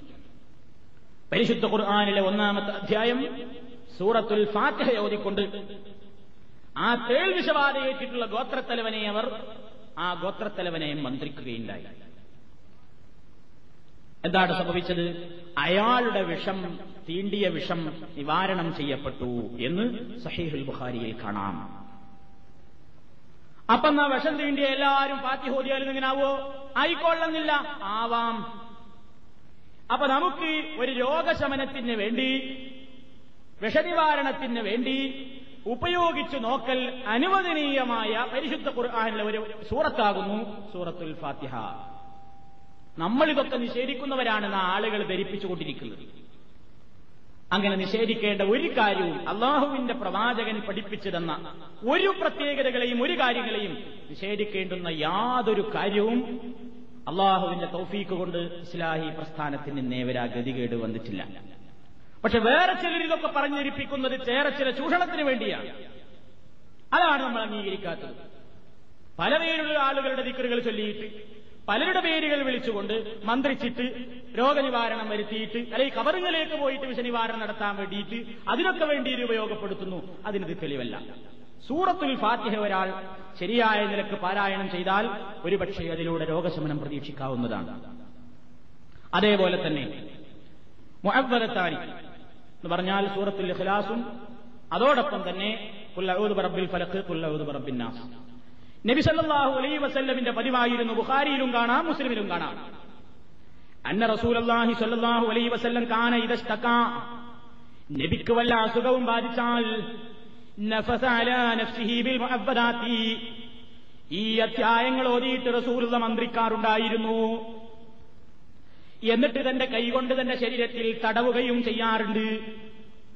ഫലമസ്തകാ വജഹുൽ ലദീ തുഫിയ ഫീഹി, റസൂലുള്ളാഹി വളരെ ശാരീരികമായി ആരോഗ്യപരമായി വല്ലാതെ തളർന്നു കിടക്കുന്ന അവസരത്തിൽ നബിക്കത് ഓതാൻ വയ്യാത്തത്ര ആരോഗ്യം ക്ഷയിച്ചപ്പോൾ ആയിഷ റളിയല്ലാഹു തആല അൻഹ പറയുകയാണ്, തഫിഖ്തു അൻഫിസു അലാ നഫ്സിഹി ബിൽ മുഅവ്വദാത്തി അല്ലതി കാന യൻഫിസു, റസൂലുള്ളാഹി ഇങ്ങനെ ചെയ്തു പോരാറുണ്ടായിരുന്ന ഈ അധ്യായങ്ങൾ ഞാനാണ് നബിക്ക് വേണ്ടി ഓതിയത്. എന്നിട്ടോ വംസഹു ബിയദി നബി സല്ലല്ലാഹു അലൈഹി വസല്ലം, അല്ലാഹുവിന്റെ റസൂലിന്റെ തന്നെ കൈകൊണ്ട് തടവി കൊടുക്കുകയും ചെയ്തു. ആയിഷ ബിയുടെ കൈകൊണ്ടല്ല തടവിയത്, റസൂലുള്ളാഹിയുടെ കൈകൊണ്ടാണ് തടവി. ആ ബർക്കത്ത് വേറൊരു കൈയിനില്ല. അതുകൊണ്ട് നബി ജീവിച്ചിരിക്കെ നബിന്റെ കൈകൊണ്ട് തന്നെ നബിയുടെ ശരീരത്തിൽ തടവി. ആ കൈയിന്റെ ബർക്കത്ത് വേറെ ലോകത്തൊരു കൈയിനുമില്ല.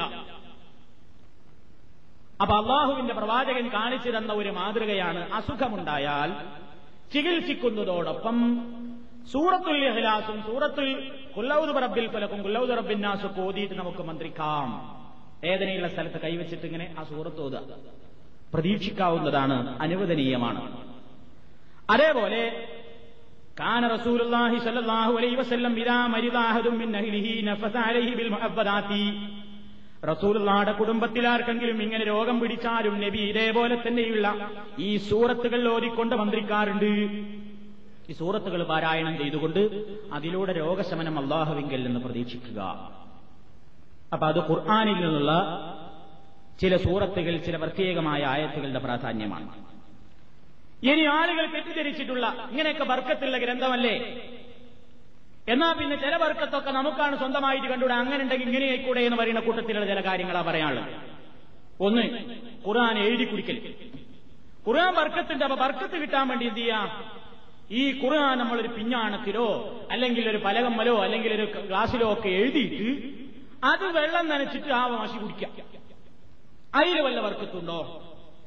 ബർക്കത്തുണ്ട് എന്നൊക്കെ ചില ആളുകൾ പറയുന്നു. ഞാൻ അവരുടെ ഉദ്ദേശശുദ്ധിയെ ചോദ്യം ചെയ്യാൻ ആളല്ല. പക്ഷേ ഏതൊരു കാര്യത്തിലും ബർക്കത്ത് നിശ്ചയിക്കുന്നതും ആ ബർക്കത്തിന് വേണ്ടി ഉപയോഗിക്കേണ്ട രീതി പഠിപ്പിച്ചു തരേണ്ടതും പ്രവാചകൻ സല്ലല്ലാഹു അലൈഹി വസല്ലം തങ്ങളാണ്. അതുകൊണ്ട് ആ വിഷയത്തിൽ പഠനം നടത്തിയിട്ടുള്ള പണ്ഡിതന്മാര് ഒരു പറഞ്ഞിട്ടുള്ള ചില അഭിപ്രായങ്ങൾ ഞാൻ നിങ്ങളെ കേൾപ്പിക്കുകയാണ്. അമ്മാ കിതാബത്തു സൂറത്തിൻ ഔ ആയാത്തിൻ മിനൽ ഖുർആനി, ഖുർആനിൽ നിന്നുള്ള ഏതെങ്കിലും സൂറത്തുകളോ ഏതെങ്കിലും ആയത്തുകളോ എഴുതൽ, ഫീ ലൗഹിൻ, ഒരു പലകയിന്മേലോ, ഔ തീനിൻ, അല്ലെങ്കിൽ മണ്ണിലോ, എന്നിട്ട് വെള്ളം കൊണ്ടോ അല്ലെങ്കിൽ വേറെന്തെങ്കിലും വസ്തുക്കളെ കൊണ്ടോ അത് മായിച്ചിട്ട്, വശുർബുതിൽക്കൽ ഖസാര റജാഅ ബർക്കത്തിൻ, ബർക്കത്താശിച്ചുകൊണ്ട് ആ കഴുകിയ വെള്ളം കുടിക്കുകയും ചെയ്യൽ. അതേപോലെ തന്നെ വിജ്ഞാനം വർദ്ധിക്കാൻ വേണ്ടി, ഔ കസ്തിമാലിൻ, അല്ലെങ്കിൽ പണം സമ്പാദിക്കാൻ വേണ്ടി, ഔ സിഹത്തിൻ വഅഫിയ വനഹ്വിദാലിക, അല്ലെങ്കിൽ ആരോഗ്യത്തിനോ രോഗശമനത്തിനോ ഒക്കെ വേണ്ടിയിട്ട് ഖുർആൻ ഒരു പാത്രത്തിലോ മറ്റോ എഴുതിയിട്ട് അത് മഷിയ എഴുതിയിട്ട് ആ വെള്ളം കലക്കി കുടിക്കൽ, അങ്ങനെ ബർക്കത്തിന് വേണ്ടി ഉപയോഗിക്കുക എന്നുള്ളത് ഫലം നഅലം അൻ നബി സല്ലല്ലാഹു അലൈഹി വസല്ലം അന്നഹു ഫഅലഹു ലിനഫ്സിഹി ഔ ഗൈരിഹി, റസൂലുള്ള തനിക്ക് വേണ്ടിയോ മറ്റുള്ളവർക്ക് വേണ്ടിയോ അങ്ങനെ ചെയ്തതായി ഒരു രേഖയും വന്നിട്ടില്ല. എവിടെയും അങ്ങനെ ഒരു രേഖ വന്നിട്ടില്ല. നബിന്റെ എല്ലാ ചലനങ്ങളും കൃത്യമായി രേഖപ്പെടുത്തിയിട്ടുണ്ട് നബിയുടെ സ്വഹാബിമാര്. അതുകൊണ്ടാണ് നബി ഇങ്ങനെ ഈ ചെയ്തൊക്കെയും രേഖപ്പെടുത്തി. ഇങ്ങനെ വല്ലപ്പോഴും നബി ഇങ്ങനെ എഴുതി കുടിക്കുന്ന പരിപാടി ഉണ്ടായിരുന്നെങ്കിൽ അത് തീർച്ചയായും രേഖപ്പെടുത്തപ്പെടും. അത് മാത്രമായിട്ടാണ് ഒഴിവാവില്ല. അങ്ങനെ ഒരു എവിടെയും കാണുന്നില്ല. ഇനി നബി ചെയ്തിട്ടില്ലെങ്കിൽ പോകട്ടെ, വലാ അന്നഹു അദിന ഫീഹി ലിഅഹദിൻ മിന സ്വഹാബതി, സ്വഹാബാക്കളിൽ നിന്ന് ആർക്കെങ്കിലും നബി അതിന് അനുവാദവും കൊടുത്തിട്ടില്ല. അല്ലെങ്കിൽ ആ വിഷയത്തിൽ തന്റെ ഉമ്മത്തിന് വല്ല ഇളവും ആ വിഷയത്തിൽ നബി കൊടുത്തു എന്ന് കാണണ്ടേ, അതും വന്നിട്ടില്ല. ഇതിനൊക്കെ നമ്മെക്കാൾ അത്യാവശ്യമായ പല സന്ദർഭങ്ങളും വന്നുണ്ടായിട്ടുണ്ടല്ലോ. എന്നിട്ടൊന്നും അവർ ഈ രോഗശമനത്തിന് വേണ്ടിയുള്ള ബർക്കത്തിന് വേണ്ടിയിട്ട് ഇങ്ങനെ പാത്രത്തിലും മറ്റും എഴുതിയിട്ട് വിഞ്ഞാണത്തിലും മറ്റും എഴുതിയിട്ട് അതിന്റെ വെള്ളം ബർക്കത്തിന് വേണ്ടി രോഗശമനത്തിന് വേണ്ടി കലക്കി കുടിക്കുന്ന പരിപാടി അവർക്കിടയിൽ നടപ്പിലുണ്ടായിരുന്നിട്ടില്ല. വലം യസ്ബുത് ഫീ അസരിൻ സഹീഹിൻ, സഹീഹായ വലത്യാസറിലും ഒരു സംഭവത്തിലും അങ്ങനെ അന്നഹദിൻ മിനസ് സ്വഹാബ റളിയല്ലാഹു അൻഹും അന്നഹു ഫഅല ദാലിക, സ്വഹാബാക്കൾ ആരെങ്കിലും അങ്ങനെ ചെയ്തതായി കൃത്യമായി സഹീഹായ റിപ്പോർട്ടുകളിലും വന്നിട്ടുമില്ല. അതുകൊണ്ട് വഅലാ ഹാദാ ഫല്ലൗലാ തർക്കുഹു, ആ പരിപാടി ഒഴിവാക്കലാണ് നല്ലത്. സംശയമുള്ള കാര്യം വേണ്ട, ആ പരിപാടി മാറ്റി നിർത്തലാണ് നല്ലത്. എന്നിട്ടോ ഇസ്ലാമിക ശരീഅത്തിൽ ഖുർആൻ കൊണ്ടും അള്ളാഹുവിന്റെ നാമങ്ങൾ കൊണ്ടുമുള്ള മന്ത്രങ്ങൾ സ്ഥിരപ്പെട്ടതേതാണെങ്കിൽ അത് മുഖേന നാം ശമനം പ്രതീക്ഷിക്കുക, അതിലൂടെ അള്ളാഹുവിന്റെ പൊരുത്തം ആശിക്കുക, അതിലൂടെ ദുന്യവിയായും ഉഖ്റവിയായുമുള്ള ഗുണങ്ങൾ പ്രതീക്ഷിക്കുക. അതാണ് നല്ലത്. ഇതാണ് പണ്ഡിത ലോകം.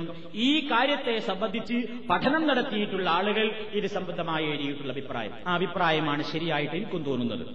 തെളിവുകളില്ല, തെളിവില്ലാതെ നമുക്ക് പറയാൻ പറ്റൂല.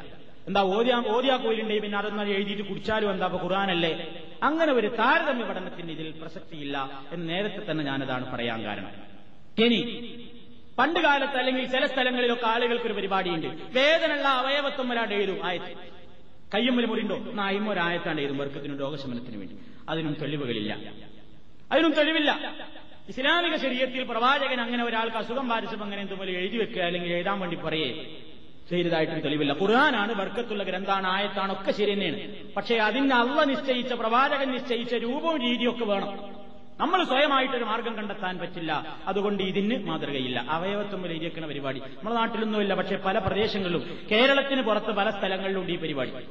വെറുതെ കൈകൊണ്ട് ഇങ്ങനെ എഴുതണമായി കാണിക്കും. യാത്ര പോവുകയാണെങ്കിൽ ഹജ്ജിനും ഉംറക്കൊക്കെ ആളുകൾ ഇറങ്ങുകയാണെന്നുണ്ടെങ്കിൽ ആളെ പുറത്ത് കാണാൻ ഒരാളുകളും എല്ലാവർക്കും ഇങ്ങനെ വിരലുകൊണ്ട് വെറുതെ ഇങ്ങനെ എന്തൊക്കെ എഴുതും. വർക്കത്തിന് ഇങ്ങനെ പരിപാടിയില്ല. ഉള്ളതൊക്കെ ചെയ്തോട്ടെ, എല്ലാത്തതൊന്നും ദീനിന്റെ പേരിൽ ചെയ്യാൻ പറ്റില്ല എന്നർത്ഥം. ഇനി വേറൊന്ന് മനസ്സിലാക്കാൻ, ആൾ എഴുതി കെട്ടലാണ് ഖുർആൻ. ഇങ്ങനെ എഴുതി കെട്ടുക, ഐക്കല്ലിൽ ഖുർആൻ മാത്രം ആയത്തിൽ കുറിച്ച് എഴുതിയിട്ട് ഐക്കല്ലാക്കി കെട്ടിയെന്ന് വിചാരിക്കുക. കെട്ടുന്നതിന്, ഇങ്ങനെ എഴുതി കെട്ടുന്നതിന് പ്രവാചകന്റെ കാലത്ത് യാതൊരു തെളിവുമില്ല. അങ്ങനെ എഴുതി കെട്ടുന്നത് കൊണ്ട് ഒന്ന്, പ്രധാനമായിട്ട് അതുകൊണ്ടുള്ള ഒരു കുഴപ്പം പണ്ഡിതന്മാര് പറയുന്നത്, ഒന്ന് അതല്ലാത്തതും എഴുതി കെട്ടാൻ ഇതൊരു പ്രോത്സാഹനാകും. ഖുർആൻ എഴുതി കെട്ടാൻ അനുവാദം കൊടുത്താൽ പിന്നെ മറ്റുള്ളത് എഴുതാലോ എന്ന നിലയ്ക്ക് മറ്റുള്ള അനിസ്ലാമികമായ മന്ത്രങ്ങളും പേരുകളൊക്കെ എഴുതാൻ ജനങ്ങൾക്കൊരു പ്രോത്സാഹനാകും. അവ പിന്നെ ഇതിലേക്ക് ഇങ്ങനെ വരവേൽപ്പിച്ചുകൊണ്ട് നടക്കും. രണ്ടാമത്തത് സൗലുൽ ഖുർആനിയൻ ഇഹാനത്തിഹി, ഖുർആനിനെ നിന്ദിക്കപ്പെടാൻ കാരണമാകും. പണ്ഡിതന്മാർ കാരണം പറഞ്ഞതാണ് ഇത്. ഖദി അഹ്മിലു ഗാലിബൻ അലാ ഗൈരി തഹാറ ഔ ഹാലി ഖളാഇൽ ഹജ, വക്കൂസിലിരിക്കുമ്പോഴും എല്ലാ അവസരത്തിലും എന്റെ കയ്യിൽ ഈ ഖുർആൻ ഉണ്ടാവും. അതുകൊണ്ട് അന്നലക്ക് ഖുർആനായിരുന്നാൽ പോലും എഴുതിക്കെട്ടുന്നതിന് രേഖയില്ല. എഴുതിക്കെട്ടിയിട്ട് അതിലൂടെ ഇങ്ങനെ ബർക്കത്തും രോഗശമനവും പ്രതീക്ഷിക്കാൻ പ്രവാചകന്റെ കാലഘട്ടത്തിൽ തെളിവില്ല. ഉണ്ടെങ്കിൽ അവരായിരുന്നു അത് ചെയ്യേണ്ടിയിരുന്നത്, അവരത് ചെയ്തിട്ടില്ല. അതാണ് ആ വിഷയത്തിൽ മനസ്സിലാക്കേണ്ടത്. ഒന്നൊക്കെ വേർതിരിച്ച് മനസ്സിലാക്കണം. ഉള്ളതൊക്കെ ഉണ്ട് അംഗീകരിക്കുക, ഇല്ലാത്തതൊക്കെ ഇല്ല എന്ന് പറയാം. പിന്നെ മനസ്സിലാക്കേണ്ടത് എന്താണ്? നമ്മളൊക്കെ പലരും പള്ളികളിലായിരുന്നാലും ശരി, വീടുകളിലായിരുന്നാലും ശരി, വാഹനത്തിലായിരുന്നാലും ഒക്കെ ശരി, ഈ ചുമരിലും കലണ്ടറിന്മേലും വസ്ത്രങ്ങളിന്മേലുമൊക്കെ ആയത്തുകൾ എഴുതി പിടിപ്പിക്കും. വിരോധമൊന്നുമില്ല, അങ്ങനെ ചെയ്യാം. പക്ഷേ ബർക്കത്തിന് വേണ്ടി ആ പണി ചെയ്യാൻ ഇസ്ലാമിൽ തെളിവില്ല. നമ്മളെ വീടുകളിൽ കാണാം ആയത്തിനെ കുറിച്ച് ഇങ്ങനെ പിന്നെ ശരിക്ക് ഫ്രെയിം ചെയ്ത് വെച്ചിരിക്കുന്നു. അപ്പൊ ആൾക്കാരെ ധാരണ ഇതൊരു വലിയ കാര്യമാണ്. അല്ലെങ്കിൽ ലാ ഇലാഹ ഇല്ലല്ലാഹ് മുഹമ്മദ് റസൂലുള്ളാഹ് എന്ന് ഫ്രെയിം ചെയ്ത് വെച്ചിരിക്കുന്നു. അല്ലെങ്കിൽ അല്ലാഹ് മുഹമ്മദ് ചിലിന്റെ കൂട്ടിലാക്കി വെച്ചിരിക്കുന്നു, അല്ലാഹുവിനെയും മുഹമ്മദിനെയും. അതേപോലെ തന്നെ ചില ആയത്തുകൾ അല്ലെങ്കിൽ ഹാദാ മിൻ ഫദ്ലി റബ്ബി, ഇതെന്റെ റബ്ബിന്റെ ഫദ്ലാ. നമ്മൾ സർട്ടിഫിക്കറ്റ് വേണപ്പോൾ അല്ലാഹുവിന്റെ ഫദ്ലാന്ന് പറയുന്നത് അവിടെ എഴുതി വെക്കുക. അതേപോലെ തന്നെ ഇങ്ങനെ ഈ ബർക്കത്തിന് വേണ്ടി വീട്ടിലെ ചുമരുകളിലും ആയത്തുകളും, അതേപോലെ തന്നെ ആ ബർക്കത്തുണ്ട് എന്ന ഉദ്ദേശത്തോടു കൂടി ഇങ്ങനെ കലണ്ടറിൽ എഴുതലും അത് വീട്ടിൽ തൂക്കിയിടലും. നമ്മൾ ഫോട്ടോ പാടില്ല, എന്നാൽ പിന്നെ ഇത് ഒരു ബർക്കത്തിന് വേണ്ടി നല്ലതാണ് എന്ന നിലക്ക് ബർക്കത്ത് ആശിച്ചുകൊണ്ട്, വീടിന്റെ ഒരു പ്രത്യേകമായ ബർക്കത്താണ് എന്ന നിലക്ക് ഇങ്ങനെ ആയത്തുകളും അതേപോലെ ദിക്റുകളും ഒക്കെ എഴുതിയിട്ട് ഇങ്ങനെ തൂക്കിയിട്ട് ഫ്രെയിം ചെയ്ത് വെക്കുന്ന പരിപാടി പ്രവാചകന്റെ കാലഘട്ടത്തിലില്ല. ഒരു സ്വഹാബിയുടെയും വീട്ടിൽ അന്നുകൊണ്ട് എഴുതിക്കുന്ന പരിപാടിയൊക്കെ ആയത്തിറങ്ങിയ അപ്പ സ്വഹാബിമാർക്ക് എഴുത്തറിയാവുന്ന സ്വഹാബിമാരോട് നബി നിർദ്ദേശിക്കും. അവർ എല്ലും മേലും തോലും മേലും പിഞ്ഞാണ് പാത്രങ്ങളിൽ മേലും ഒക്കെ ആയിട്ട് എഴുതി രേഖപ്പെടുത്തി വെച്ചിരുന്നു. അപ്പൊ ഈ ഒരു കഷ്ണം വീട്ടിലിങ്ങനെ തൂക്കിയിടലൊരു ഖൈറാണെങ്കിൽ അവരൊക്കെ അത് ചെയ്യും. അപ്പൊ അതുകൊണ്ട് അങ്ങനെ ആയത്തും ഹദീസും ഇങ്ങനെ എഴുതിയിട്ട് ഇങ്ങനെ ഫ്രെയിം ചെയ്തിട്ട് ഇങ്ങനെ വീടുകളിൽ തൂക്കുന്നതിന്, അല്ലെങ്കിൽ വസ്ത്രത്തിൽ തുന്നിപ്പിടിച്ചിട്ട് അതിങ്ങനെ വീട്ടിൽ തൂക്കുന്നതിന്, ചില മുസല്ലകളിലൊക്കെ ഉണ്ടാവും ആയത്തിൽ കുറിച്ച്, അതിനത് വീട്ടിലിങ്ങനെ കാര്യമായിട്ട് ഇങ്ങനെ വാങ്ങിക്കൊടുന്ന് ഇങ്ങനെ തൂക്കിയിട്ട് അതിലൊക്കെ എന്തോ ഒരു ബർക്കത്തുണ്ട്, അതിലൂടെ വീട്ടിൽ ബർക്കത്തുകൾ ഇറങ്ങി വരും, അല്ലെങ്കിൽ അതിലൂടെ നമുക്ക് എന്തെങ്കിലും പ്രതീക്ഷിക്കാനുണ്ട് എന്നൊന്നും അവിടെ നമുക്ക് ഉദ്ദേശിക്കാൻ പറ്റില്ല. നബി പറഞ്ഞ എന്താണ്? സൂറത്തുൽ ബഖറ പാരായണം ചെയ്യുന്ന വീടാണ്, പാരായണം ചെയ്യുന്ന വീടാ ബർക്കത്ത്.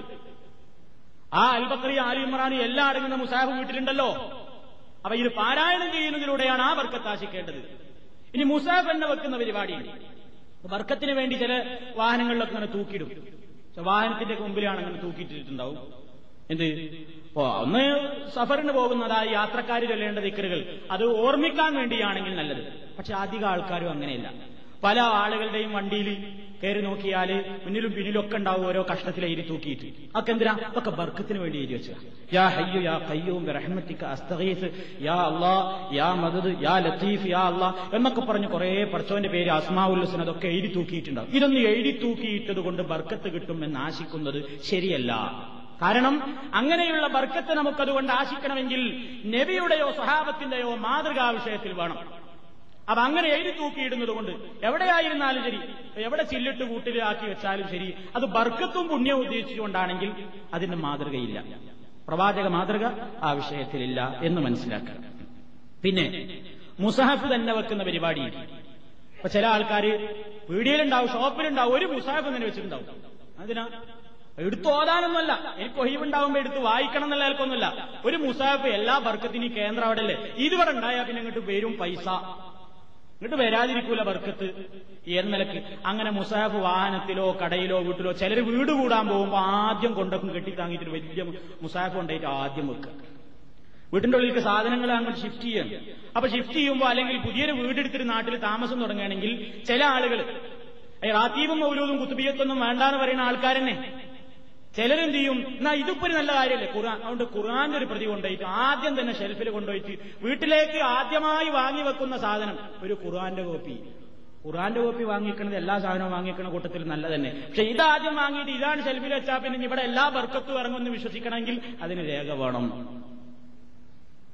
അപ്പൊ ഇതിങ്ങനെ എഴുതി കെട്ടലും തൂക്കലും അത് തന്നെ ഖുർആൻ തന്നെ ഒന്നിച്ചിങ്ങനെ ഭംഗിയായിട്ട് പൊതിഞ്ഞ് ആർക്കും കിട്ടാത്ത ഭാഗത്ത് ഇങ്ങനെ ഫ്രെയിം ചെയ്ത് വെക്കലും ഇതൊന്നുമല്ല. പിന്നെ ചില ആൾക്കാർക്ക് ഒരു ജ്വരം തുടങ്ങിയത് എന്താണ്? ഖുർആന്റെ ബർക്കത്ത് ബർക്കത്ത് എന്ന് പറഞ്ഞാൽ ഇതിന്റെ വലിയ ലിപിയും ചെറിയ ലിപിയും പരിഗണിക്കുന്നതിനാണ്. അതുകൊണ്ട് അടുത്ത കാലത്തൊക്കെ പണ്ടൊക്കെ പത്രങ്ങളുണ്ടായിരുന്ന പരസ്യം, ഏറ്റവും ചെറിയ ഖുർആൻ എന്റെ കയ്യിലുണ്ട്, ഓരോരുത്തർക്കും അവകാശവാദം. എന്റെ കയ്യിൽ 1.8 സെന്റിമീറ്റർ മാത്രം വലിപ്പമുള്ള, അല്ലെങ്കിൽ പിന്നെ അത്ര പ്രാധാന്യമുള്ള, ഇത്ര പ്രാധാന്യമുള്ള കൊച്ചു മുസാഫ്, ലോകത്തിലെ ഏറ്റവും കൊച്ചു മുസാഫ് എന്റെ കയ്യിലാണ്. വേറെ ചിലർ ലോകത്തിലെ ഏറ്റവും ബഡാ മുസാഫിന്റെ കയ്യിലാണ്. ഒന്നും ഓതാനല്ല, എന്തിനാ? ബർക്കത്തിന് വേണ്ടിയായിട്ട് ഇങ്ങനെ വെറുതെ കൊണ്ടു നടക്കാൻ. പോക്കറ്റിൽ ഒതുങ്ങാവുന്ന ചെറുതൊന്ന് കയ്യിൽ കൊണ്ടു കിടക്കുക, ഒക്കെ ബർക്കത്തിന് വേണ്ടി. ഇങ്ങനെ ബർക്കത്തിന് വേണ്ടി വീടുകളിലും ഷോപ്പുകളിലും വാഹനങ്ങളിലും ഒക്കെ മുസ്ഹഫ് ഇങ്ങനെ കൊണ്ടുപോയിട്ട് വെച്ച് അതിലൂടെ ഇങ്ങനെ ഒരു ബർക്കത്താശിക്കുന്ന സമ്പ്രദായത്തിന് പ്രവാചക സ്വഹാബ കിറാമിന്റെ പ്രവർത്തന രീതികളിൽ മാതൃകയില്ലാത്തതുകൊണ്ട് അവയൊന്നും ബർക്കത്തിന്റെ മാർഗങ്ങളായി സ്വീകരിച്ചുകൂടാത്തതാകുന്നു എന്നതുകൊണ്ട് ഖുർആന് ബർക്കത്തില്ല എന്നൊന്നുമില്ല ഈ പറയുന്നത്. ബർക്കത്തുണ്ട്, ബർക്കത്തിന് എന്താണ് നബി പറഞ്ഞെങ്കിൽ അതിലൂടെ തന്നെ അങ്ങനെ തന്നെ പോയാലേ അതിന് ബർക്കത്തു. അപ്പൊ പരിശുദ്ധ ഖുർആനിനെ സംബന്ധിച്ചിടത്തോളം ഏറ്റവും പ്രധാനം അതിന്റെ ആശയങ്ങളനുസരിച്ചുകൊണ്ട് ജീവിക്കുക, അത് പാരായണം ചെയ്യുക. അതിലൂടെ നമുക്ക് ആഖിറത്തിലാണ് ഏറ്റവും പ്രാധാന്യമുള്ളത്. അതോടൊപ്പം ദുന്യവിയായ ചില നേട്ടങ്ങൾ അള്ളാഹുവിന്റെ പ്രവാചകനിലൂടെ അള്ളാഹു അറിയിച്ചിട്ടുള്ള അവയും ഇസ്ലാം നിശ്ചയിച്ചു തന്ന രൂപത്തിൽ അതിനെ സമീപിക്കുകയാണെങ്കിൽ നമുക്ക് ആശിക്കാവുന്നതാണ്, പ്രതീക്ഷിക്കാവുന്നതാണ്. അതിലപ്പുറമുള്ള മാർഗങ്ങളിലൂടെ പ്രതീക്ഷിച്ചിട്ടും ആഗ്രഹിച്ചിട്ടും ഫലമില്ല, കാരണം അതിന് മാതൃകയില്ല. ഉണ്ടെങ്കിൽ നമ്മേക്കാൾ പ്രാധാന്യമർഹിക്കുന്ന നൂറ്റാണ്ടുകളിലെ പ്രവാചകനും സ്വഹാബിമാരുമായിരുന്നു അതിലേക്ക് മുൻകടക്കേണ്ടിയിരുന്നത്. അവരത് ചെയ്തിട്ടില്ലാത്തതുകൊണ്ട് നമ്മളും അത് ചെയ്യുന്നത് ശരിയല്ല. ഇതാണ് ഈ ഖുർആൻ സംബന്ധമായിട്ടുള്ള ബർക്കത്താശിക്കുന്നതിനെ സംബന്ധിച്ച് എനിക്ക് ഓർമ്മപ്പെടുത്താനുള്ളത്. ഇനി മറ്റു ചില വിഷയങ്ങളിലേക്കാണ് തിരിയാനുള്ളത്. അള്ളാഹു സത്യത്തെ സത്യമായി മനസ്സിലാക്കുവാനും അസത്യത്തെ അസത്യമായി മനസ്സിലാക്കി തള്ളിക്കളയുവാനുമുള്ള തൗഫീഖ് നമുക്കെല്ലാം പ്രദാനം ചെയ്യുമാറാകട്ടെ.